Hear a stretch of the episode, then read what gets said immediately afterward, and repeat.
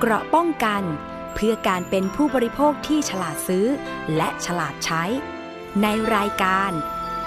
ภูมิคุ้มกัน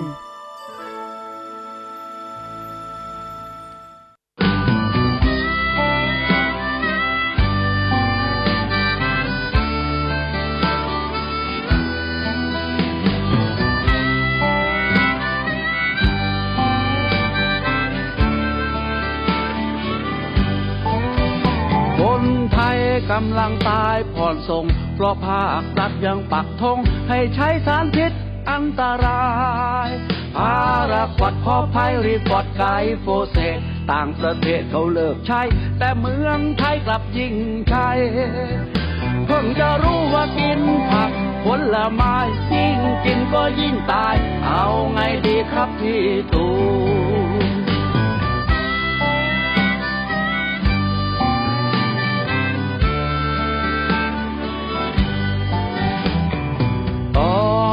ฉันยังเด็ก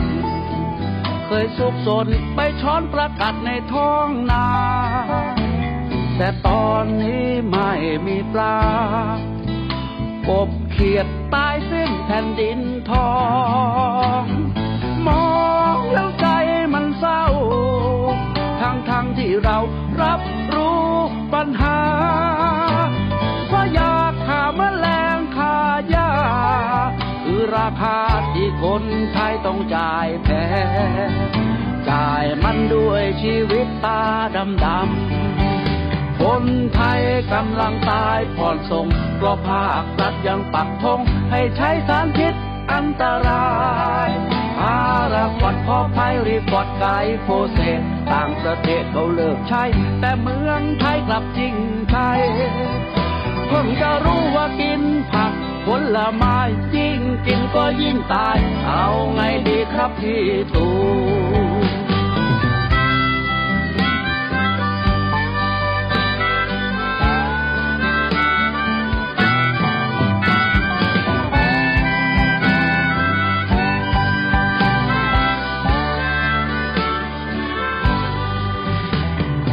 รัฐบาลประชาชน ต้องทำเพื่อคนที่เลือกท่านเข้ามา ปกป้องสองสิ่งอันมีค่า คือศรัทธาและชีวิตของคนไทย สารพิษคือตัวปัญหา ก็แค่มาร้องขอความปลอดภัยเพราะชอบกินผักผลไม้แต่ไม่อยากตายก่อนวัยเท่านั้นเอง อยากตายเพราะโรคร้ายโรคมะเร็ง คนไทยกำลังตายผ่อนส่งเพราะภาครัฐยังปักธงให้ใช้สารพิษอันตรายพาราควอตคลอร์ไพริฟอสไกลโฟเซตต่างประเทศเขาเลิกใช้ แต่เมืองไทยกลับยิ่งใช้เพิ่งจะรู้ว่ากินผักผลไม้ยิ่งกินก็ยิ่งตาย เอาไงดีครับพี่ตู เอาคนไทยกำลังตายผ่อนส่งเพราะภาครัฐยังปักธงให้ใช้สารพิษอันตรายภาระกดขอภัยรีบอดไกลโฟเซตต่างประเทศเลิกใช้ แต่เมืองไทยกลับยิ่งใช้เพิ่งจะรู้ว่ากินผักผลไม้ยิ่งกินก็ยิ่งตาย เอาไงดีครับพี่ตู เอาไงดีครับพี่ตู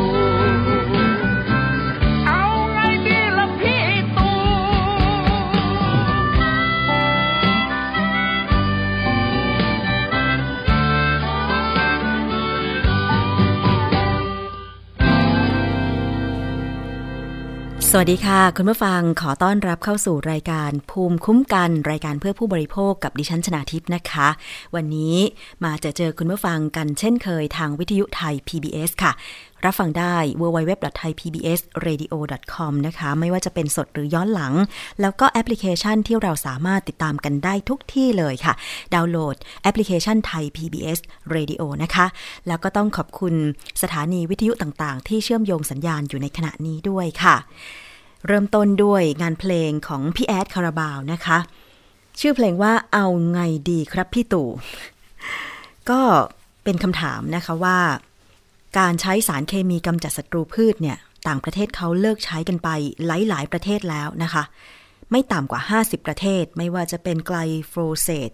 คลอไพริฟอส แต่ทำไมในไทยยังคงมีการต่ออายุการขึ้นทะเบียน สารเคมีกำจัดศัตรูพืชเหล่านี้อยู่ ทางไทยแพนหรือเครือข่ายเตือนภัยสารเคมีกำจัดศัตรูพืชเนี่ย ก็มีการพูดเรื่องนี้ เกี่ยวกับเรื่องของการที่กระทรวงเกษตรและสหกรณ์กรรมการวัตถุอันตราย 16 คนที่โหวตให้ใช้สารพิษร้ายแรง และรัฐบาลนี้ก็ยังทนอยู่ แต่ว่าประชาชนก็จะไม่นิ่งเฉยอีกต่อไปนะคะ จึงมีการคุณแอดคาราบาวเนี่ยแต่งเพลง ต้านสารพิษกำจัดศัตรูพืช คือตามเนื้อเพลงเลยนะคะ คุณผู้ฟัง คนไทยยังตายผ่อนส่ง เพราะภาครัฐยังปักธงให้ใช้สารพิษอันตรายพาราควอต คลอร์ไพริฟอสไกลโฟเซตต่างประเทศเขาเลิกใช้แต่เมืองไทยกลับยิ่งใช้ ซึ่งพอใช้มากๆ ไม่ได้เว้นระยะเวลาการเก็บพืชผักผลไม้ มันก็ตกค้าง ซึ่งจะเห็นได้จากผลการ เก็บตัวอย่างผักและผลไม้ทั้งตลาดสด แล้วก็ห้างสรรพสินค้า ส่งห้องปฏิบัติการทางวิทยาศาสตร์หรือห้องแลบเพื่อตรวจสารเคมีตกค้าง ซึ่ง บางชนิดเช่นส้มเนี่ยนะคะ พบการตกค้างของเคมีทางการเกษตรร้อยเปอร์เซ็นต์สิบสองตัวอย่างเจอสิบสองตัวอย่าง มีผักอย่างอื่นที่คนไทยนิยม เช่น ผักคะน้ากวางตุ้ง กวางตุ้งนี่เจอ อันดับหนึ่งของผักที่มีการส่งตรวจเลยทีเดียว ดิฉันชอบกินกวางตุ้งมาก ๆ เลย ถ้าเป็นอาหารทางภาคเหนือ กวางตุ้งก็จะมีหลายสายพันธุ์ใช่ไหม ถ้าเป็นกวางตุ้งที่มีดอกสีเหลืองๆเขาเรียกว่าผักกาดจ้อนเนี่ยนะคะ เอามาจอผักกาดก็คือเอามาต้ม แล้วก็ใส่น้ำมะขามเปียกเปรี้ยวๆจะเรียกว่าเป็นแกงส้มของทางภาคเหนือก็ได้นะ แต่ปรากฏถ้าเราไปซื้อตามท้องตลาดเนี่ย ก็ไม่แน่ใจเหมือนกันว่า มันมีสารตกค้างมากหรือน้อยเพียงใด เป็นข้อมูลที่ทางไทยแพนออกมาเปิดเผยทุกปีนะคะ เกี่ยวกับเรื่องของสารเคมีตกค้างในผักและผลไม้ อย่างที่ทางรายการภูมิคุ้มกันได้เคยรายงานไปนะคะ ย้ำกันอีกทีหนึ่งค่ะ ปี 2562 นี้มีพืชผักผลไม้อะไร ที่นำไปทดสอบทางห้องปฏิบัติการแล้วไปเจอสารเคมีตกค้าง ไม่ว่าจะเป็นไกลโฟเซตคลอร์ไพริฟอสแล้วก็อื่นๆนะคะ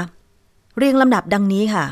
ผัก ที่มีสารพิษตกค้างเกินค่ามาตรฐานมากที่สุดก็คือ 1. กวางตุ้ง 2. คะน้า 3. กระเพรา 4. ผักชี 5. พริก 6. กระหล่ำดอก 7. ผักชีนะคะส่งตรวจ 12 ตัวอย่างพบเรียงลำดับดังนี้นะคะ10 9 8 7 7 7 ค่ะ ส่วนผลไม้ที่มีตกค้างมากที่สุด ส่งตรวจ 12 ตัวอย่าง ผลเป็นดังนี้นะคะ อันดับหนึ่งที่เจอการตกค้างของสารเคมีทางการเกษตรก็คือ 1. ส้ม 2. ชมพู่ 3. ฝรั่ง 4. องุ่น ก็มีการเจอนะคะ ส้มเจอ 12 ตัวอย่าง ส่งตรวจ 12 เจอ 12 ที่เกินมาตรฐานนะ ชมพู่ส่งตรวจ 12 เจอ 11 ตัวอย่าง ฝรั่งส่งตรวจ 12 เจอ 7 แล้วก็องุ่นส่งตรวจ 12 เจอ 7 เหมือนกัน จะเห็นได้ว่าเป็นข้อมูลที่น่าสนใจเมื่อเปรียบเทียบผักผลไม้ที่ขายในห้างค้าปลีก ซึ่งประชาชนเนี่ยค่อนข้างมั่นใจ ว่าน่าจะมีสารเคมีตกค้าง น้อยที่สุด น้อยกว่าตลาดสด เพราะว่าในห้าง ราคาผักผลไม้นั้นแพงกว่าที่ตลาดสด แต่ปรากฏจากการเฝ้าระวังและตรวจวิเคราะห์ ในปี 2562 พบว่าผักผลไม้ในห้างค้าปลีก มีสารพิษตกค้างเกินมาตรฐานมากกว่าตลาดสดซะอีก โดยพบมากถึง 44%พบ 52 ตัวอย่างจาก 118 ตัวอย่าง ขณะที่ในตลาดสด จากการสุ่มตรวจผักผลไม้ พบ 39 ตัวอย่าง ก็คือพบ 66 ตัวอย่างจาก 168 ตัวอย่าง แต่ว่ามีข่าวดีก็คืออัตราการตกค้างของผักผลไม้ปี 2562 ลดลงเล็กน้อยเมื่อเทียบกับการเฝ้าระวังปี 2560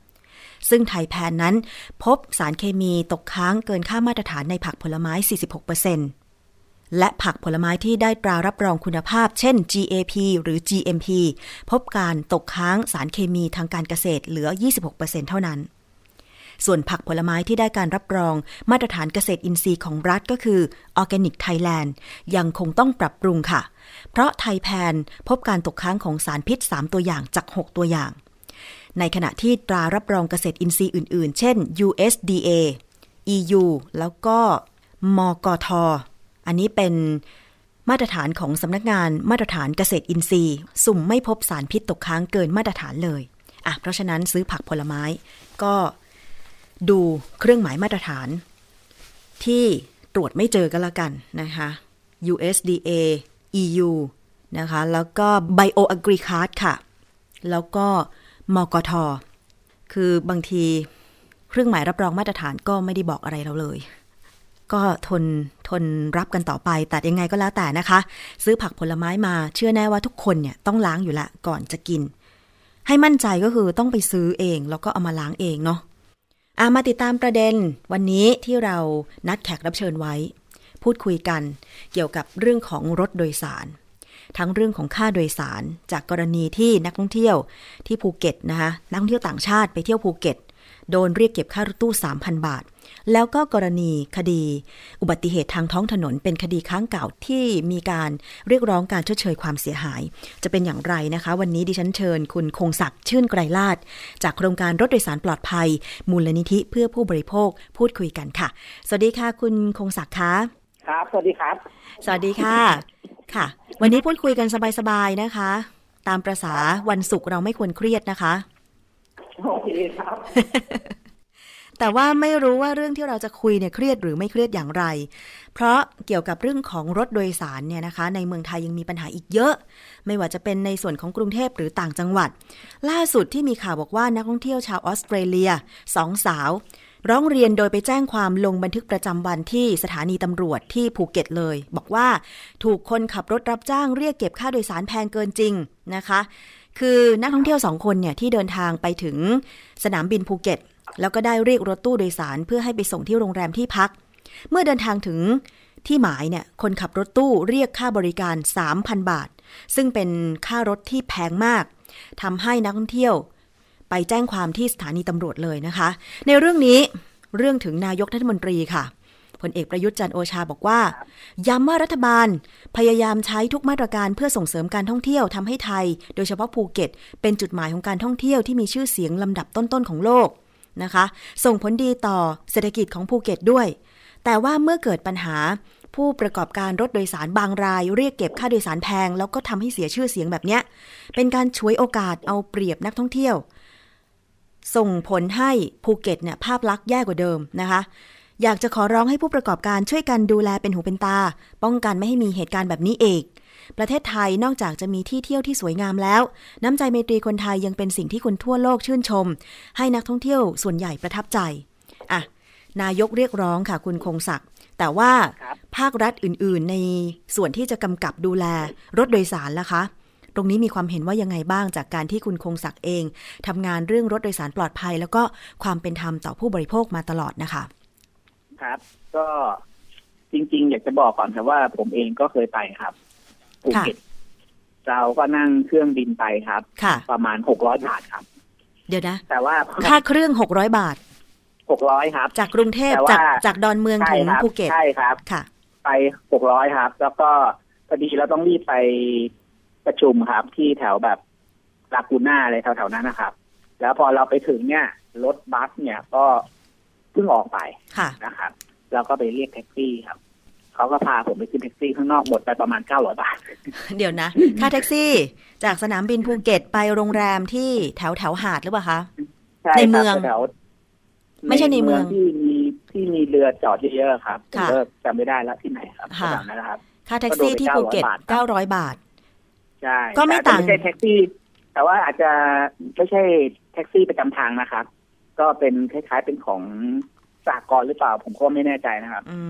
มเนี่ยโดนไปเก้าร้อยบาทครับโอ้ผมก็รู้สึกว่ามันแพงมากนะครับค่ะซึ่งซึ่งซึ่งเขาเองก็ให้เหตุผลว่า ก็มันต้องแพงอะ แต่ตอนนั้นเราก็จำเป็นเราก็เลยต้องรีบไป อืม นี่ขนาดทำงานด้านคุ้มครองผู้บริโภคมาก็ยังเจอเอง เจอเองครับเพราะฉะนั้นเนี่ยผมก็เลยรู้สึกว่า แต่อันนี้ผมเจอมาเมื่อประมาณสองปีที่แล้วนะครับค่ะแต่ว่าเราก็คิดว่าช่วงนั้นเขาก็ทางทางทางภูเก็ตก็พยายามที่จะจัดให้มีรถคล้ายๆแบบรถเมย์เป็นรถบัสนะครับ วิ่งรับส่งจากสนามบินเข้าเมืองอยู่แต่ว่า ตอนนั้นเท่าที่ผมติดตามดูก็อาจจะรู้สึกว่ารถมันจำนวนน้อย แล้วก็มันไม่สอดคล้องกับเอ่อจำนวนผู้โดยสารนะครับอืมที่ที่ที่ที่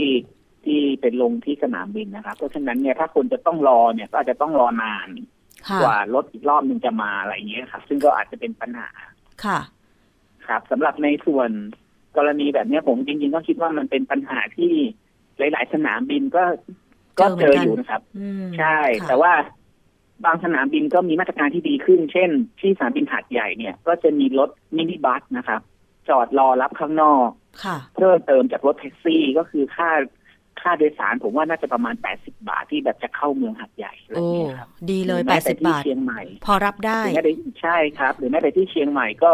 จะมีรถเมย์ใช่ไหมครับ รถ R หนึ่ง R สองอะไรเงี้ยครับที่ค่ะเพิ่มเติมจากรถแท็กซี่เพิ่มเติมจากรถแดง ผมคิดว่าที่ภูเก็ตเองเนี่ย ถ้าหากว่ามีการจัดการที่ดี ก็อาจจะตามได้แต่ว่าด้วยสภาพเมือง ผมก็คิดว่าอาจจะเป็นปัญหานิดนึงเพราะก็เรื่องของของแบบค่าครองชีพด้วยไหมนี่ผมก็ไม่ค่อยแน่ใจครับค่ะ การที่รถให้บริการตามสนามบินอะไรต่างๆ ในต่างจังหวัดหน่วยงานไหนดูแลคะกรมการขนส่งทางบกเหรอคะอ่าสำนักงานขนส่งจังหวัดก็จะเป็นคนอนุมัติเส้นทางให้อยู่แล้วครับอ๋อแต่ถ้าเป็นครับผมถ้าเป็นแท็กซี่อย่างที่สนามบินภูเก็ต ก็คือจะให้บริการคล้ายๆ กับกรุงเทพก็คือวิ่งวิ่งรับหาผู้โดยสารอย่างนี้ใช่ไหมคะ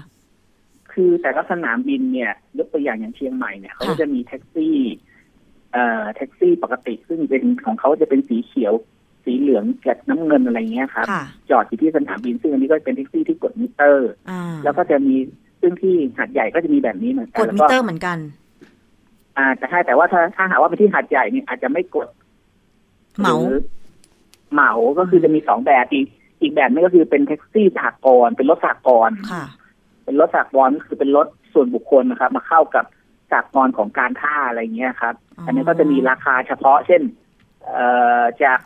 จากสนามบินไปท่าแพร้อยห้าสิบค่ะไปช้างเผือกร้อยแปดสิบอะไรเงี้ยครับค่ะก็ก็แบบก็แบบจะมีหลักเกณฑ์แบบนี้ แล้วก็ผมคิดว่าหลาย ๆ สนามบินก็จะมีรูปแบบแบบนี้ อืม ไม่เหมือนครัแท็กซี่ผมในกรุงเทพที่ต้องกดมิเตอร์ครับผมแต่ว่าที่เชียงใหม่ใช่ครับเท่าที่เคยอ่านข่าวก็คือกดมิเตอร์ แต่สตาร์ทเริ่มต้นราคาสูงกว่ากรุงเทพอย่างกรุงเทพสตาร์ทก็คือ 35 บาท ใช่ไหมคะแต่เชียงใหม่ไม่แน่ใจว่า ถ้ากดมิเตอร์เนี่ยเริ่มต้น 45 บาทหรือเปล่าเออไม่แน่ใจแต่ราคาเหมือนกับคุณคุณว่าตอนนั้นน่าจะแพงกว่าในกรุงเทพอ๋อค่ะครับแต่ว่าส่วนใหญ่ก็คือว่าเป็นแท็กซี่ที่ขออนุญาตวิ่ง แต่ว่าไม่กดมิเตอร์ เป็นราคาเหมาไป แต่ว่าจะคล้ายๆ กับรถประจำทางก็คือกำหนดระยะทางว่าระยะกี่กิโลเมตร กี่บาทอย่างนี้ใช่ไหมคะ แต่ในรถกลุ่มนั้นจะส่วนใหญ่จะเป็นรถส่วนบุคคลเกือบหมดนะครับ แต่อันนั้นเป็มันรถสากลแต่อันนั้นมันคือแท็กซี่ไงก็คือรถเก๋งสี่ที่นั่งอ่าใช่ไหมคะสี่ห้าใช่ที่นั่งใช่แต่ว่า แต่ว่าไม่ใช่เป็นรถป้ายเหลืองก็เป็นค่ะรถป้ายส่วนบุคคลตามปกติที่มาขอร่วมกับสากลสากลการท่าอะไรอย่างเงี้ยครับผมอืมถ้าเกิดว่าไปขออนุมัติเส้นทางวิ่งกับภาครัฐ ก็อาจจะมีการตรวจสอบ เวลาเกิดปัญหาได้ แต่ถ้าเป็นรถตู้อย่างที่เกิดปัญหาที่สนามบินภูเก็ตเนี่ยครับ อันเนี้ยคือดิฉันเห็นข่าวนะ บอกว่าผู้หญิงเนี่ยเป็นคนเชิญชวนนักท่องเที่ยวออสเตรเลียสองคน ไปครับขึ้นรถนะคะ ซึ่งไม่แน่ใจว่าตอนนั้นเนี่ยมีการสอบถามราคาค่ารถหรือเปล่า แต่ว่าผู้ชายเป็นคนขับแล้วสุดท้ายคือก็จับได้นะ คือผมก็อ่านข่าวอยู่ครับผมค่ะก็รู้สึกว่ามันอาจจะมีความแปลกๆนิดนึงก็คือว่าผู้หญิงคนนี้เหมือนกับเป็น เป็นเขาเรียกว่าเป็นเป็นตัวการเนี่ยค่ะ ถ้าเป็นถ้าเป็นภาษากฎหมายก็จะเป็นตัวการอะไรอย่างเงี้ยก็ค่ะคือชักจูงใช่ไหมครับค่ะส่วนรถตู้คันนั้นเนี่ย เป็นรถที่ไม่ได้ขึ้นทะเบียนที่มาวิ่งรับผู้โดยสารในสนามบินอ๋อกับการท่าค่ะอ่าผมก็ไม่เข้าใจว่าจริงๆแล้วรถคันนี้เข้าไปอยู่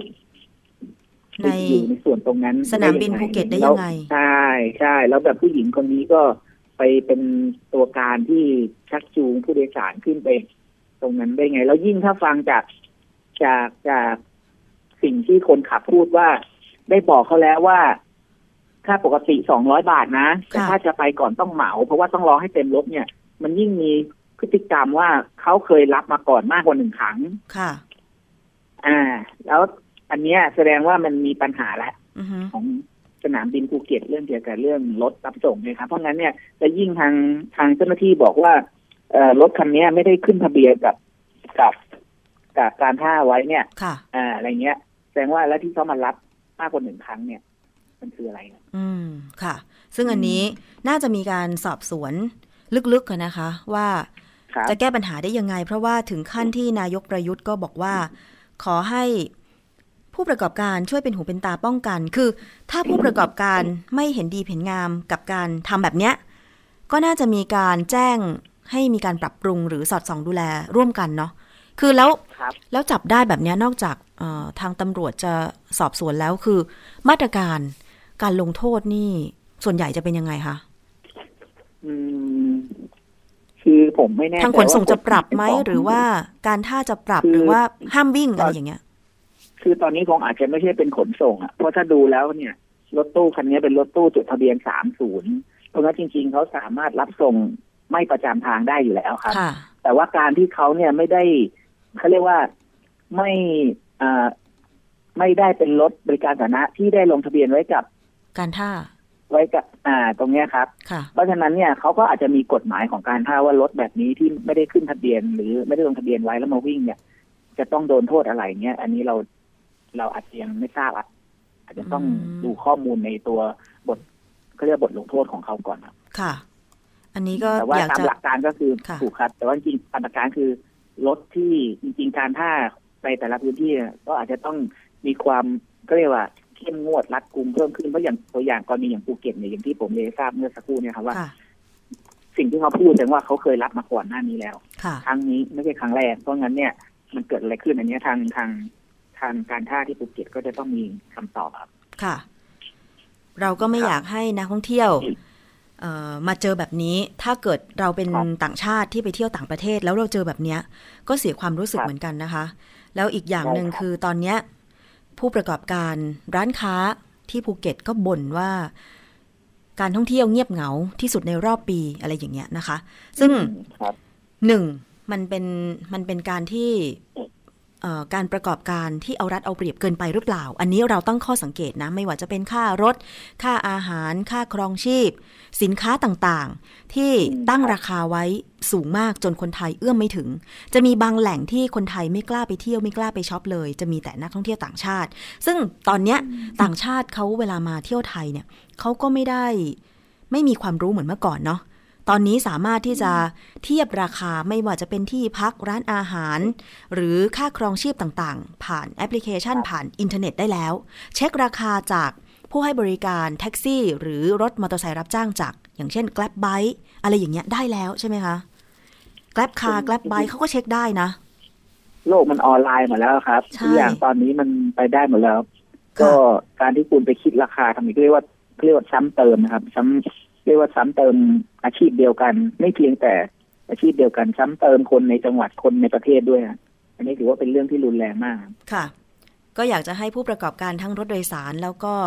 ผู้ประกอบการค้าที่ภูเก็ตลองหันมาพิจารณาตรงนี้ด้วยนะคะ ว่าที่เศรษฐกิจการท่องเที่ยวของภูเก็ตซบเซาสาเหตุมาจากอะไรกันแน่ ซึ่งตอนเนี้ยอืมจะว่าไปนะ นักท่องเที่ยวเขาก็ไม่ได้ออกนอกประเทศมากนัก เพราะว่าเศรษฐกิจของแต่ละประเทศ หรือเศรษฐกิจโลกมันก็ มันก็ชะลอตัวใช่ไหมอย่างจีนมีปัญหากับครับสหรัฐอยู่ นักท่องเที่ยวจีนก็ไม่ค่อยออกจากนอกประเทศเท่าไหร่ใช่ไหมคะสหรัฐเองก็เหมือนกัน คือตอนนี้มันเป็นทั่วโลก เพราะฉะนั้นเนี่ยถ้าเกิดแหล่งท่องเที่ยวอยากจะให้มีนักท่องเที่ยวไปเที่ยวบ้าง น่าจะมีมาตรการหรือนโยบายอะไรที่ต้องมาพูดคุยกันเนาะคุณคงศักดิ์ใช่ไหมคะจริงครับสำหรับเรื่องจริง ๆ ผมก็ได้ยินเรื่องของภูเก็ตมาเยอะนะครับค่ะเช่นบางพื้นที่เนี่ย เคยมีผมดูในในกระทู้ในพันทิปว่าทำไม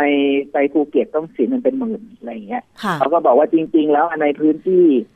ที่มันราคาไม่ถึงหมื่นก็มี แต่เนื่องจากว่านักท่องเที่ยวเยอะแล้วตัว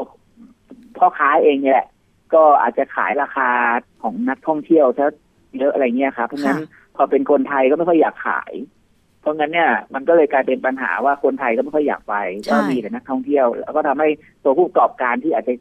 คิดไม่ดีอะไรเงี้ยก็พยายามขึ้นราคาโกงราคาอย่างอย่างเคสรถตู้เนี่ยค่ะชัดเจนมากเลยเขาบอกว่าเขาเหมาแค่ปกติพันหกค่ะแต่เจอนักท่องเที่ยวแบบนี้เขาคิดสองพันอืม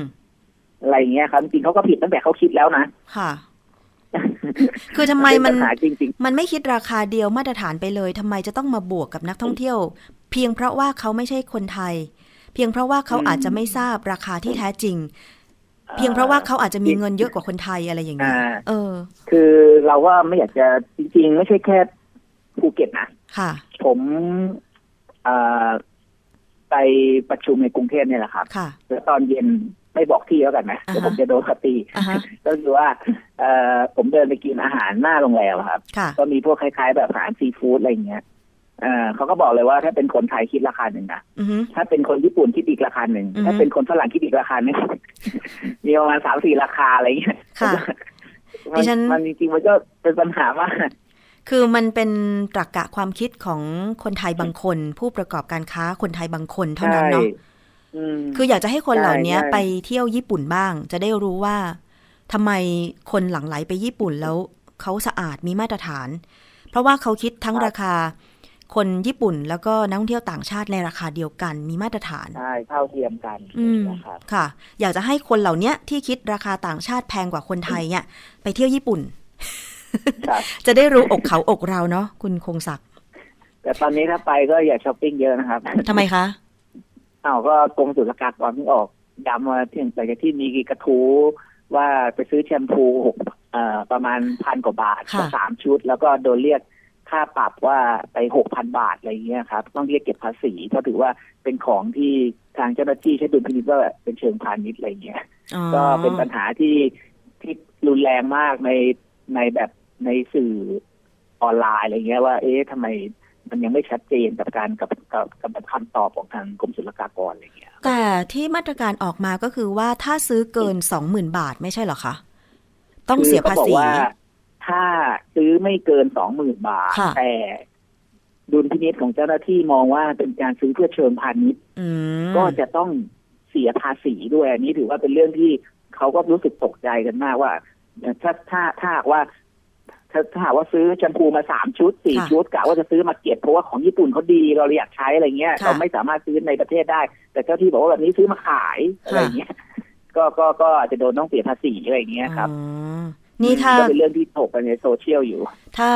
เอ่อประกาศนี้ออกเมื่อ3-4ปีที่แล้วนี่ดิฉันก็อาจจะโดน เพราะว่าตอนนั้นที่ไปเที่ยวญี่ปุ่นเนี่ย เพื่อนฝากซื้อ เพื่อนฝากซื้อจริง ๆ ก็คือครีมล้างหน้าครับมันใช้ดีแล้วราคาถูก ถ้าขายเมืองไทยยี่ห้200กว่าบาทน้ำเงินน้ำเงินแน่เลย ใช่ ถ้าถ้าซื้อเมืองไทยเนี่ย200กว่าบาทนะ แต่ไปซื้อญี่ปุ่นใช่ตอนนั้นยังแพงอยู่ที่ญี่ปุ่นร้านปลอดภาษีเนี่ยเหลือ 90 บาทถึง 100 บาท ตอนนั้นเพื่อนฝากซื้อคนหนึ่งอะ คนหนึ่งฝากเงินไปพันหนึ่งอะคิดดูได้10หลอด10หลอด ตอนนี้ไม่ได้แล้วครับ ตอนนี้ไม่ได้แล้วเหรอมคือประเด็นมันมีอยู่ที่ว่า เขาบอกว่าเป็นดุลพินิจของเจ้าหน้าที่ครับ เพราะงั้นเนี่ยเขาก็ถกกันอย่างเลยว่าถ้าหากว่าวันไหนเนี่ย เจ้าหน้าที่อารมณ์ไม่ดี ก็จะโดนไหมอะไรเงี้ยเพราะว่า มันอาจจะไม่แต่ว่าในแต่ว่าในที่ทางกรมศุลเขาชี้แจงเขาบอกเขาเองก็บอกว่าอาจจะไม่เกินสามชิ้นอะไรเงี้ยตอนหนึ่งรายการอะไรเงี้ยเดี๋ยวนะแต่คือบางคนน่ะ นานๆไปทีไง แล้วก็เพื่อนฝากซื้อใช่แล้วมีเพื่อนสิบคนอย่างเงี้ยก็ต้องซื้อสิบชิ้น อ่า อะไรอย่างเงี้ยครับอันนี้ก็เป็นเรื่องที่คุณน้ำอาจจะจัดเวทีเรื่องนี้จัดสัมภาษณ์เรื่องนี้อีกรอบหนึงอาจจะสัมเชิญภาษณ์กรมศุลมาชี้แจงอะไรอ๋อย่างเงี้ยอก็ดีนะคะ อะไรอย่างเงี้ยเพราะว่ามันเป็นกระทู้ที่รุนแรงมากเพราะว่า ก็หลายตรงเอ่อหลายคนก็บอกว่านานๆจะไปต่างประเทศทีอะเราต้องซื้อมาฝากพี่น้องฝากลูกฝากหลานอะไรเงี้ยค่ะทำไมแบบอืมแบบนี้ก็ไม่ไหวอะไรอย่างเงี้ยครับค่ะ อันนี้น่าจะเป็นอีกประเด็นหนึ่งที่เดี๋ยวเดี๋ยวต้องตามกันนะคะครับครับเดี๋ยวเรากลับมาเรื่องเราก็ได้ครับค่ะ โอเคเอ่อคุณคงศักดิ์บอกว่ามีประเด็นเรื่องของเออกรณีอุบัติเหตุที่เป็นคดีเก่าครับๆที่มีการเรียกร้องค่าชดเชยเยียวยาความเสียหายด้วย มีครับคดีอะไรครัคะบ คือผมคิดว่าจากประเด็นที่มันกำลังฮอตอยู่ตอนนี้ประเด็นของเอ่อกรณีรถตู้ครับ ของกรณีคดีแพรวาครับค่ะเอ่อเราก็พบว่ามันเป็นปัญหาที่เอ่อหนึ่งก็คือเรื่องของกระบวนการทางคดีมันเนิ่นนานใช่ไหมครับ แล้วก็จริง ๆแล้วเอ่อเราอยากจะบอกว่าไม่ใช่มีเพียงแค่แค่เฉพาะเคสกรณีคุณเอ่อแพรวาเท่านั้นนะครับค่ะที่ที่ทำให้ตัวตัวโจทย์ที่เป็นผู้ประสบเหตุเนี่ยได้รับความเดือดร้อน ยังมีอีกหลายเคสเลยโดยเฉพาะเคสที่มูลที่เราให้ความช่วยเหลือ เช่นเอ่อกรณีรถทัวร์โดยสารเป็นประชาที่แม่ฮ่องสอนเนี่ย ทุกวันเนี่ยหลังจากที่ศาลมีคำพิพากษาและคดีสิ้นสุดแล้วเนี่ย กระบวนการก็ยังไม่สามารถที่จะจะดึงให้จำเลยเขาเข้ามาชำระเงินตามคำพิพากษาได้อืมนะครับ ซึ่งค่ะก็ผ่านไปนานมากหลายปีมากค่ะห้าหกปีถึงแม้อาจจะไม่ใช่เก้าปีแบบคดีของแพรวาแต่ว่า อันนี้ก็ถือว่า ว่ามันรุนแรงมากนะครับอ๋อซึ่งซึ่งเราเราเราก็อยู่ในกระบวนการสืบทรัพย์นะครับคดีก็ก็ก็มันก็มีความยาก หรือแม้แต่กรณีของเอ่อเอ่อมันมีเคสตั้งแต่ปีห้าห้าครับ เป็น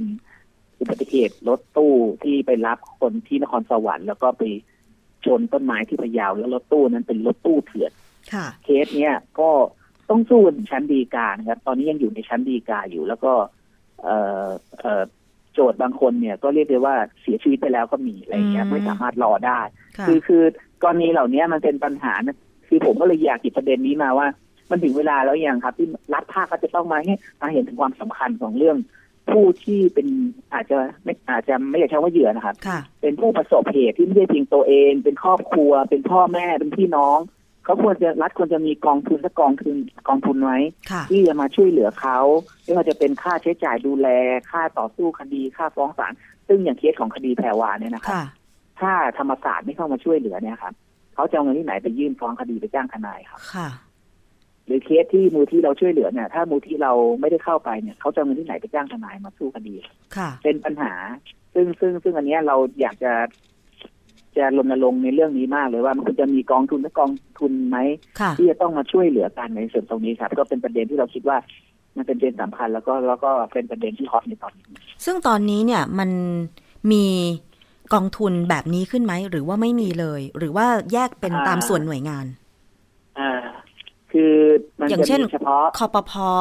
กรมการขนส่งทางบกอะไรอย่างเงี้ยค่ะ อ่าก รมการขนส่งทางบกก็จะมีเพียงกองทุนเลขสวยครับ ซึ่งเอาไปใช้ในเชิงเฉพาะกิจของเขาแล้วก็ใช้ช่วยเหลือซื้ออุปกรณ์ให้กับคนพิการอืมแต่ที่ผมเรียนให้ทราบเมื่อสักครู่เนี้ประเด็นก็คือว่า ตอนเนี้ยครับ ทางมูลที่เพื่อผู้บริโภคเนี่ยกำลังจะร่วมกับทางสำนักงานกองทุนสนับสนุนการสร้างเสริมสุขภาพ และภาคีความปลอดภัยทางถนนที่เราทำงานอยู่นะครับค่ะเราอยากจะจัดเรียกว่าเป็นแคมเปญเพื่อให้เกิดกองทุนนี้ขึ้นมาครับอืมเราเล็งเห็นผลถึงว่าผู้เสียหายที่เราให้ความช่วยเหลือเนี่ย เขาเขาไม่ได้จบแค่ญาติเขาเสียชีวิตนะครับค่ะความทนทุกข์ทรมานความสูญเสียของเขาเนี่ย มีมาต่อเนื่องเลยทั้งตัวเขาทั้งทั้งครอบครัวเขา รวมถึงเคสจากเมาไม่ขับเคสจากเอ่อการขับรถเร็วอะไรต่างๆเนี่ยครับซึ่งเราอยากจะริเริ่มกองทุนนี้จริง ๆ ครับ แล้วก็เป็นเป้าใหญ่ของเราที่เราจะจัดงานในช่วงของปลายปีประมาณวันที่สิบสิบเจ็ดพฤศจิกายนนี้ครับ แล้วก็เดี๋ยวถ้ามีความคืบหน้าจะมาเรียนแจ้งให้ทราบอีกครั้งหนึงแต่ว่า พอดีเคสแพรวานี่ขึ้นมาพอดีเลยแล้ว เราก็อาจจะรู้สึกว่า เราไม่อยากเห็นคุณป้าที่เป็นคุณแม่ของดรเป็ดอะครับค่ะเขาเขาลำบากแบบนั้นอืมเคสเราก็ลำบากไม่แพ้กันเพราะงั้นคุณจะทำไงให้แบบเขาเนี่ย สามารถลุกขึ้นมาใช้ชีวิตอย่างปกติในสังคมหลังจากที่มันเกิดความสูญเสียไปแล้วได้ครับค่ะ ที่คุณคงศักดิ์บอกว่าอย่างคดีอุบัติเหตุรถทัวร์เปรมประชา อันนี้ที่แม่ห้องสอนผ่านมากว่า 6 ปีแล้วเนี่ยนะคะ คือพิพากษาถึงขั้นสูงสุดว่าจำเลยให้ชำระ ค่าเยียวยาความครับเสียหายครับแก่ผู้ประสบเหตุละใช่ไหมคะครับแต่ว่าครับตอนนี้ก็คือยังไม่มีการชดเชยเลยอยู่ในขั้นตอนการสืบทรัพย์อย่างคดีแพรวาเองก็เหมือนกันถึงขั้น รองนายกรัฐมนตรีฝ่ายกฎหมาย คุณวิษณุเครืองามก็ออกมาบอกนะคะว่า คดีอุบัติเหตุแพรวาเก้าศพเนี่ย คือเพิ่งทราบว่าคดียืดเยื้อมาจนถึง 9 ปี ส่วนตัวมองว่าคดีนี้เมื่อจำเลยไม่ชดใช้ค่าเสียหายก็เข้าสู่กระบวนการยึดทรัพย์ มาขายท่อตลาด แม้มีการขายโอนทรัพย์สินไปแล้ว ก็มีวิธีการตามยึดกลับมาได้ แต่การไปสืบทรัพย์ของจำเลยก็เป็นหน้าที่ของฝ่ายโจทย์ที่ต้องไปติดตามเอง อันนี้มันก็เป็นปัญหาอีกหนึ่งใช่ไหมที่ทางโจทย์บางทีก็ต้องเสียเวลาเสียเงินไปทำคดีสืบทรัพย์ของทางจำเลยอีก ถูกครับ คือ กรณีแบบนี้ก็อาจจะเป็นการสืบทรัพย์ที่ยาก เพราะว่าพอจำเลยเป็นตัวบุคคลเนี่ยค่ะกระบวนการจะยากมาก เช่น ต้องไปดูที่ที่ดินว่าเขามีที่ดินไหม ไปดูอ่าที่ธนาคารก็มีทรัพย์สินก็มีบัญชีไหมค่ะ ซึ่งตลผมเชื่อว่าตลอดเวลา 9 ปีเนี่ยมันก็มีกระบวนการที่มันเปลี่ยนแปลงอยู่พอสมควรค่ะนะครับ อันนี้เฉพาะเคสที่เป็นเป็นกรณีของคุณแพรวานะครับค่ะแต่ในขณะที่ของคดีที่พวกเราทำอยู่เนี่ย ถ้าเราถ้าจำเลยของเราเนี่ยเป็น รัฐวิสาหกิจอย่างเช่นคสมกหรือบกสเนี่ยค่ะเราจะสบายใจเพราะว่าอย่างน้อยสององค์กรเนี่ย ถึงแม้จะจ่ายช้าไม่จ่าย แต่ว่ามีทรัพย์สินให้เราไปดำเนินการแน่นอนค่ะนะครับ แต่กรณีของบริษัทเป็นประชาเนี่ย เนื่องจากว่าเป็นบริษัทเอกชนซึ่งไม่ได้เป็นรถร่วมกับบขสเพราะฉะนั้นเนี่ยเขาก็มีช่องทางของเขา ซึ่งอันนี้เราก็อาจจะต้องไปไปตามดูอีกทีหนึ่งว่าว่า ว่ากระบวนการที่จะนำมาสู่การบังคับที่เขามาจับชำระเงินตามคำพิพากษาเนี่ย มันจะได้ช่องทางช่องทางไหนบ้างครับ ซึ่งซึ่งเป็นเรื่องที่ยากอือฮึพอๆกับเคสของกรณีคุณแพรวานะครับอ๋อค่ะ ซึ่งเอ่อทางรองนายกฝ่ายกฎหมายบอกว่าขณะนี้เนี่ย กระทรวงยุติธรรมก็มีบทบาทโดยตรงที่ต้องลงไปช่วยเหลือเยียวยานะคะ อันเนี้ยอย่างเคสของเปรมประชานี่สามารถที่จะร้องขอให้กระทรวงยุติธรรมช่วยเหลือได้ไหมคะ คือถ้าเป็นกรณีเรามีหลายเคสที่เจอแบบนี้ครับรวมทั้งเคสจันทบุรี 25ศพที่เมื่อต้นปี 60 ที่เราก็ได้ไปช่วยเหลือไว้ คือถ้ากรณีกองทุนยุติธรรมเนี่ยเขาก็จะช่วยเหลือได้ในกรณีที่เอ่อผู้ได้รับความเสียหายเนี่ยเอ่อยังไม่ได้รับการเยียวยาอือฮึครับค่ะเช่นถ้าบาดเจ็บเนี่ย ถ้าอาการบาดเจ็บ เนี่ยทางกองทุนก็อาจจะช่วยเหลือได้เป็นบางส่วนตามหลักเกณฑ์ค่ะแต่ถ้าเป็นกรณีเสียชีวิตแล้วได้เงินชดเชยจากบริษัทประกันเป็นวงเงินแล้วเนี่ย จะไม่เข้าเงื่อนไขของกองทุนครับค่ะอืมเพราะฉะนั้นเนี่ยในหลายในเคสที่เจ็บหนักๆกรณีเสียชีวิตเนี่ยแล้วได้รับเงินชดเชยจากบริษัทประกันเป็นวงเงินแล้วเนี่ยค่ะก็จะมันจะไม่ได้เข้าเงื่อนไขในส่วนตรงนี้อ๋อกองทุนก็จะช่วยเหลืออะไรไม่ได้ค่ะ ก็เป็นข่าวว่าทางแม่ของคุณแพรวาบอกว่าก็ขอให้กองทุนของกระทรวงยุติธรรมจ่ายเงินไปก่อนช่วยออกเงินไปก่อนอะไรอย่างเงี้ย อันนี้ก็คงไม่จะไม่เข้าข่ายมั้งคะเพราะว่าบริษัทประกันก็น่าจะชดเชยไป แต่ว่าค่าที่มีการเรียกร้องก็คือว่า หลังจากมีคนเสียชีวิตถึง9ศพแล้ว ญาติหรือว่าค่าทางจิตใจเนี่ยก็ต้องมาชดใช้กันอีกรอบหนึ่งใช่ไหมคะ ครับ คือใช่ครับ มันคนละส่วนกันหลายมัน คือมันคนละส่วนกันครับ ค่ะ เอาประเด็นแรกก่อนถ้าหากว่าถ้าให้กองทุนช่วยเนี่ย ถ้ากองทุนรับปากช่วยเนี่ยผมจะพาเคสรถโดยสารของผมที่ยังไม่จบเนี่ยเข้าไปหากองทุนด้วยครับ ให้กองทุนช่วยพวกผมด้วย ครับ เพราะว่า เพราะว่า เราอยากให้เขาได้รับเงินช่วยเยียวยาจริงๆว่าเรายังตามไม่ได้จริงค่ะผมผมแบบประกาศเลย ค่ะ ถ้าหากว่ากองทุนให้ความช่วยเหลือเคสนี้ผมจะพาเคสผมไปพบกองทุนด้วย โอเคนะครับค่ะ อีกส่วนหนึ่งผม อีกส่วนหนึ่งผมก็ ผมก็คิดว่าหลายเคสที่เราเคยเจอครับ ค่ะ เขาไม่ได้ต้องการเงินมากอือฮึมากมาย หลังจากที่มันเกิดเหตุการณ์ขึ้นสิ่งที่เขาต้องการคือคำขอโทษค่ะความจริงใจในการที่จะเข้ามาอืมเคสของรถโดยสารที่เราให้ความช่วยเหลือเขาบอกเลยว่า ถ้าบริษัทหรือรถเข้ามาคุยกับเขาเนี่ยเขาจะไม่ฟ้องหรือเขาจะฟ้องหรือกระบวนการมันก็จะเบากว่านี้อืมแต่นี่ไม่มีการมาเจอกันเลยคค่ะล้ายๆเคสกรณีคุณแพรวาเลยค่ะมันก็ทำให้เขารู้สึกว่า มันเกิดอะไรขึ้น แม้แต่เคสรถตู้จันทบุรี 25ศพเนี่ยไม่เคยมาเจอหน้า เจอกันอีกทีตอนไปชั้นศาลแล้วก็อ่าเจอครั้งเดียวแล้วก็ไม่เคยเจออีกเลย มันเป็นเรื่องของยแบบเนี้ยครับจิตใจและคุณธรรมมากกว่าใช่นะคะค่ะใช่ใช่เรื่องแบบเนี้ยครับเพราะฉะนั้นเนี่ยสิ่งต่างเหล่านี้มันจะทำยังไงให้มันเกิดความเปลี่ยนแปลงเพราะมันเกิดซ้ำซ้ำซ้ำซ้ำซ้ำมาเรื่อยๆเรื่อยๆเรื่อยค่ะๆถ้าไม่เป็นเคสดังก็ไม่เป็นข่าวครับ เอาเป็นว่านี่คือความคืบหน้าล่าสุด เพราะฉะนั้นเราใช่ครับก็ต้องเออ ดูกันต่อไปรณรงค์กันต่อไป จนกว่าจะเกิดการเปลี่ยนครับแปลงที่ดีขึ้นในการที่ครับจะคุ้มครองผู้บริโภคกรณีอุบัติเหตุ ไม่ว่าจะเป็นรถโดยสารหรืออุบัติเหตุทางท้องถนนทั่วไปนะคะครับผมค่ะครับวันนี้ขอบคุณมากเลยค่ะ คุณคงศักดิ์ชื่นไกรลาดนะคะ จากโครงการรถโดยสารปลอดภัย มูลนิธิเพื่อผู้บริโภคที่เข้ามาพูดคุยกัน เดี๋ยวโอกาสหน้าเชิญใหม่นะคะ ได้ครับขอบพระคุณครับขอบคุณค่ะค่ะ สวัสดีค่ะ เอาละค่ะ คุณผู้ฟังช่วงนี้เราไปติดตาม คิดก่อนเชื่อกับดรแก้วกังสดานอัมภัยนักพิษวิทยาค่ะ วันนี้กลับมาให้ฟังกันอีกครั้งหนึ่งนะคะ ใครที่บอกว่างดเหล้าเข้าพรรษา แต่ถ้างดไม่ได้ เอ๊ะ เราจะกินยาเบื่อเหล้าดีไหมอย่าสุ่มสี่สุ่มห้ากินนะ อันนี้ต้องปรึกษาแพทย์ก่อน แต่ว่ารายละเอียดจะเป็นอย่างไร ไปฟังในช่วงคิดก่อนเชื่อเลยค่ะ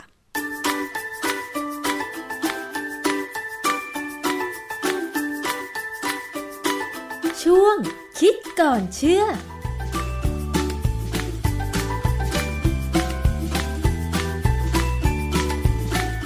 สำหรับคนที่รู้พิษภัยของเครื่องดื่มแอลกอฮอล์ว่ามันอันตรายต่อตับต่อสุขภาพนะคะ แล้วก็อยากจะเลิกดื่ม แต่ทำยังไงยังไงก็ไม่สามารถเลิกดื่มได้ ทีนี้มันก็มี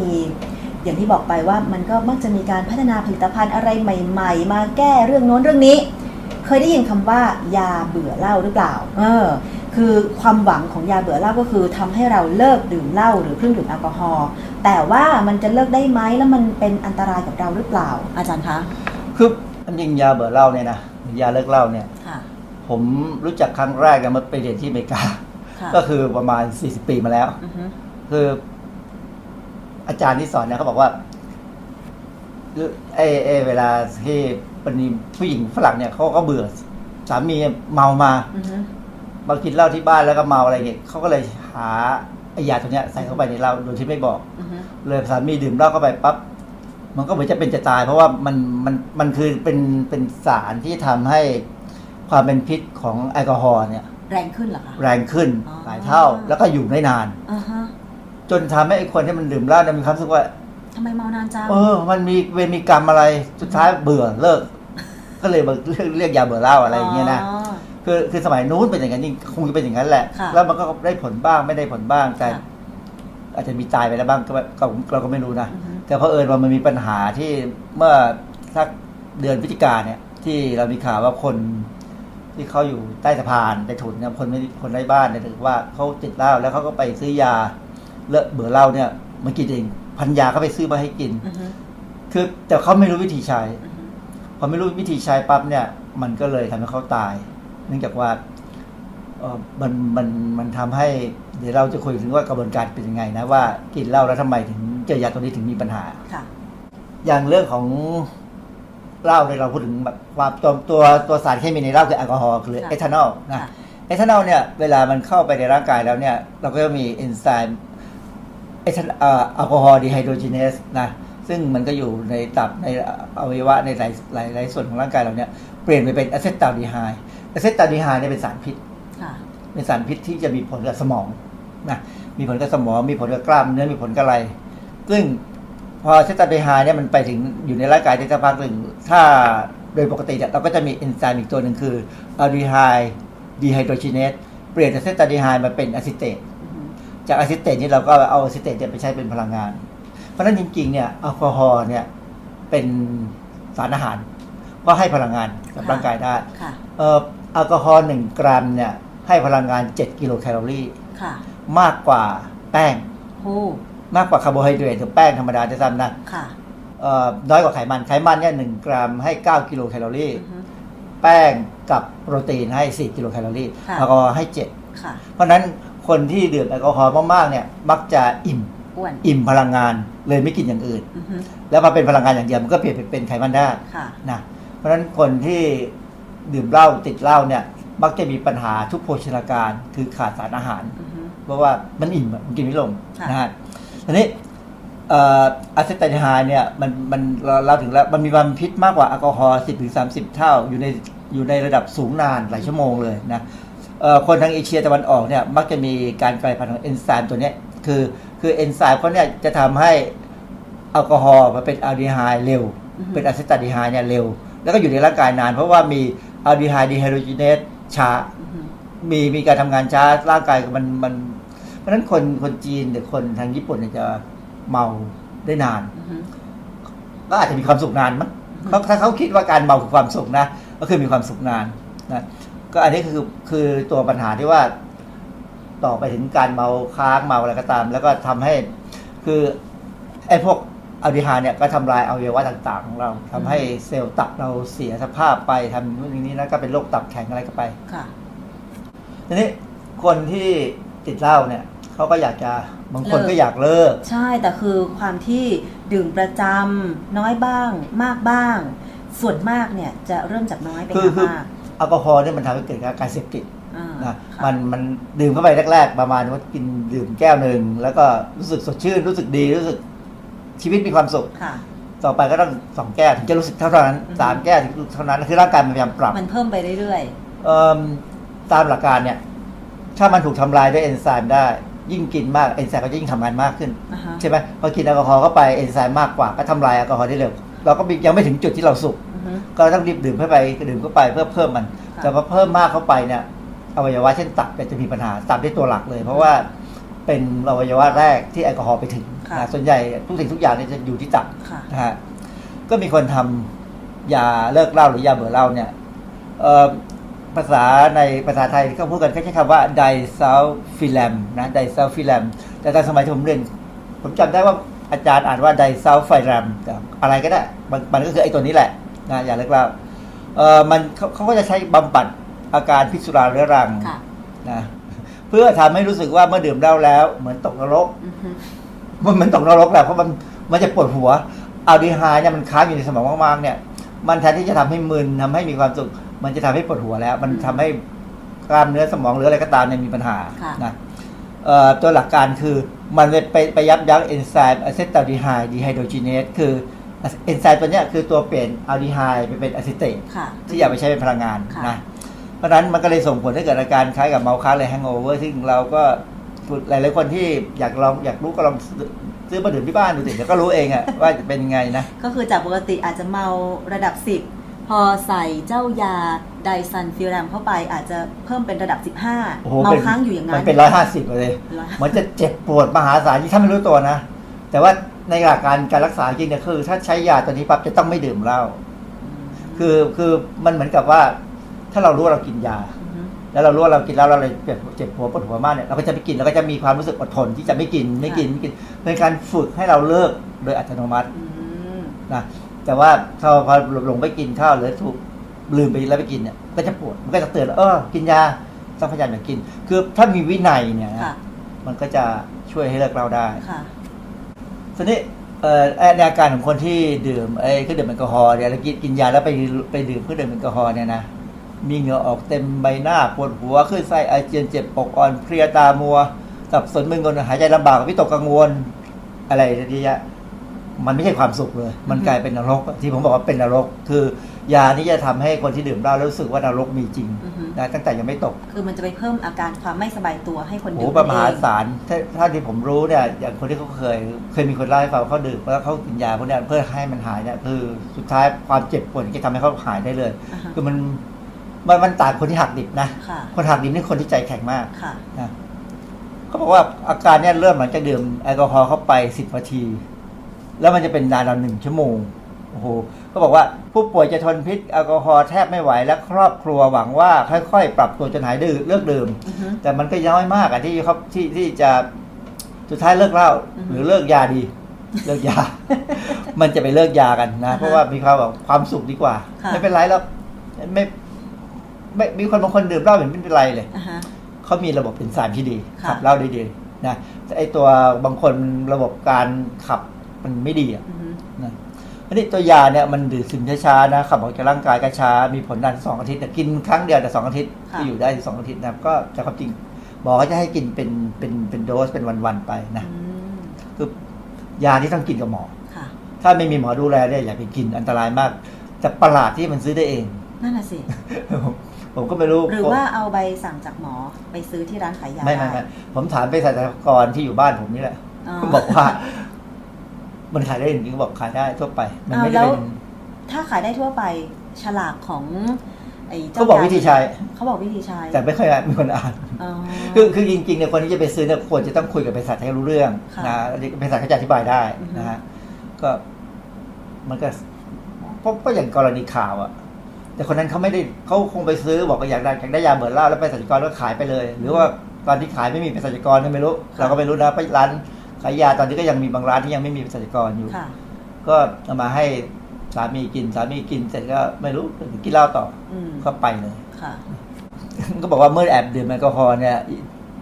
ฤทธิ์ของมันห้าถึงสิบนาทีจะออกฤทธิ์แล้วอือฮึนะมีมันจะอะซิตาเดไฮจะสูงขึ้นอีกห้าถึงสิบเท่าค่ะ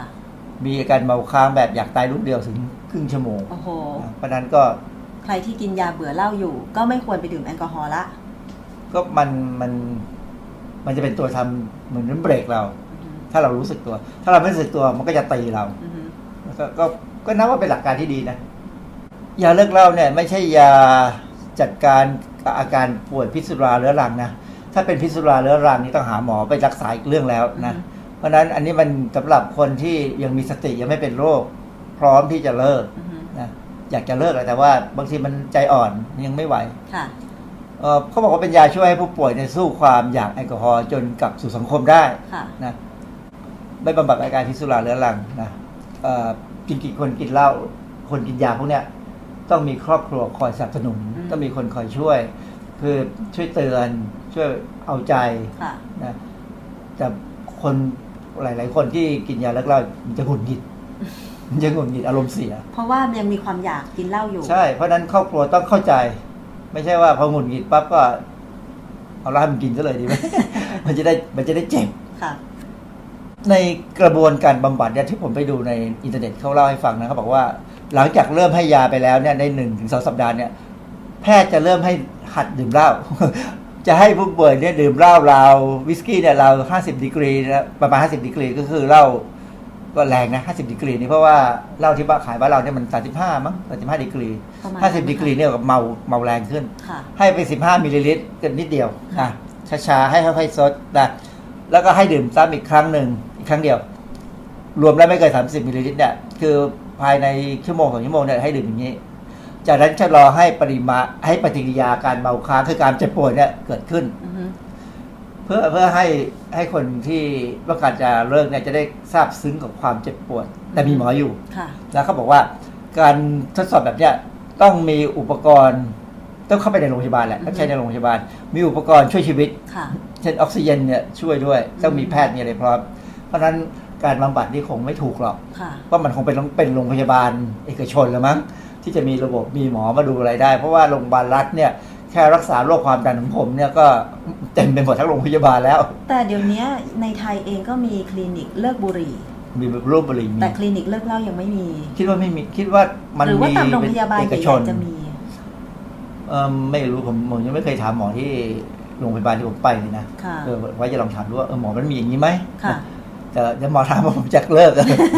คงคงไม่คงคิดว่าคงไม่มีนะครับคิดว่าเขาคงต้องไปโรงพยาบาลเฉพาะมันมีโรงพยาบาลเฉพาะไหมไม่รู้อ่าไม่แน่ใจมันเหมือนกันก็อย่างที่บอกว่าเราเก็บภาษีเหล้าได้ตั้งสามสี่แสนล้านนะค่ะเราน่าจะทำโรงพยาบาลให้คนพวกนี้อ่าฮะโดยเฉพาะค่ะนะแล้วเวลาเขาเป็นอะไรก็รักษาเขาถ้าเขารักษาไม่รอดก็เผาให้เขาไปเลยหาหาวัดหาเมนให้เขาไปเลย ให้ครบวงจรค่ะจริงๆทั้งเหล้าทั้งบุหรี่ยาเสพติดพวกเนี้ยอ่าฮะบุหรี่กับเหล้าเนี่ยมันมันมัน ภาษีเยอะมากนะควรจะทำระบบให้เขาให้ครบวงจรอืมเขาจะได้ไม่ต้องมายุ่งมาเหนื่อยกับโรงพยาบาลธรรมดาคนธรรมดานะอืมมันก็มีข้อจำกัดในการใช้ไอยาไดซัลฟิแลมเนี่ยนะคือ มันมียาบางตัวที่มีอาการมีผลคล้ายๆกัน เพราะฉะนั้นบางคนแพ้ยา แพ้ยาอื่นได้ที่มันคล้ายๆยาเลิกเหล้าเนี่ยเจอไดซัลฟิแลมก็แพ้คนที่ตายบ้านเราเนี่ยอาจจะมีอาการนี้ก็ได้ เราก็ไม่รู้เขาเขาไม่รู้ตัวว่าเขาแพ้อะไรหรอกเพราะเขาไม่มีปัญญาไปตรวจร่างกายค่ะเอ่อ ห้ามห้ามใช้ยาถ้ายังเมาอยู่ คือยังกินเหล้าอยู่เนี่ยห้ามใช้ยาเพราะมันเจ็บอยู่แล้วมันปวดนะมันมันอาจจะปวดถึงตายอย่างที่ค่ะนั่นนะเอ่อคนเป็นโรคหัวใจก็ใช้ไม่ได้โรคหลอดเลือดหัวใจก็ใช้ไม่ได้ คนที่เป็นอาการจิตประสาทก็ใช้ไม่ได้ค่ะกินยาแก้ไอยาต้านการแข็งตัวของเลือด ก็ก็กินยาพวกนี้ไม่ได้เพราะมันมีผลไอ้ข้างเคียงคล้ายๆกันค่ะเอ่อโดยธรรมดาวัยรุ่นสตรีมีคันสตรีให้นมบุตรนี่ไม่ควรใช้ยาอยู่แล้วอือฮึนะก็สรุปง่ายๆ จะใช้ยาพวกนี้ต้องมีหมอต้องต้องคุยกับหมอต้องไปโรงพยาบาลนะอย่าอย่าคิดว่าทำเองแล้วแล้วอย่างประเภทที่ผมเล่าตอนต้นนะว่าภรรยาเบื่อสามีแล้วก็ลำคาญกินเหล้ากับซื้อมาจับใส่เหล้าให้กินเนี่ยอันตรายมากนะอือฮึมันมันจะเสียสามีเอ่ออาจจะได้สามีใหม่ไปเลยเลิกไปเลย เพราะฉะนั้นก็คิดให้ดีนะคะสำหรับใครที่อาจจะยเป็นฆาตกรเลิเหล้อาจจะเป็นฆาตกรฆ่าสามีได้อ่าฮะ ไม่ใช่ว่าเอาเหล้าเอายาไอ้เจ้าไดซันฟิแลมเนี่ยไปใส่ในแก้วเหล้าไม่ใช่นะอาจารย์ อย่าทำอย่างนั้นนะ ผมยังไม่เห็นด้วยกับการซื้อได้ง่ายๆนะค่ะมันมันกลายเป็นซื้อได้ตามร้านขายยาเนี่ยมันอ่าฮะคือมันน่ากลัวค่ะน่าน่ากลัวคือกลัวว่าภรรยาจะเป็นฆาตกรโดยไม่เจตนาอืมอย่างอย่างรายการนี้ผมไม่แน่ใจว่าเขาเขาถูกจับไหมไม่ข่าวไม่บอกนะ ไม่ได้ตามเอข่าอวไม่ไม่มีการตามก็อย่าไปจับเขาเลยค่ะแล้วเขาก็โชคดีไปแล้วช่ว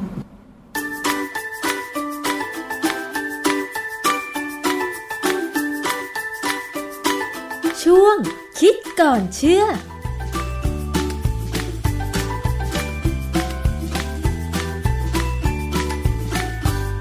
ค่ะและนั่นก็คือช่วงคิดก่อนเชื่อกับดรแก้วกังสดานนภัยนักพิษวิทยานะคะ มาเรียนรู้ด้วยกันด้วยหลักการทางวิทยาศาสตร์ งานวิจัย แล้วก็เอามาวิเคราะห์ร่วมกัน เพื่อเป็นข้อมูลสำหรับผู้บริโภคค่ะ ติดตามได้ในรายการภูมิคุ้มกัน รายการเพื่อผู้บริโภคนะคะ วันนี้หมดเวลาลงแล้วค่ะ ขอบคุณสำหรับการติดตามรับฟัง ดิฉันชนะทิพไพรพงศ์ต้องลาไปก่อน สวัสดีค่ะ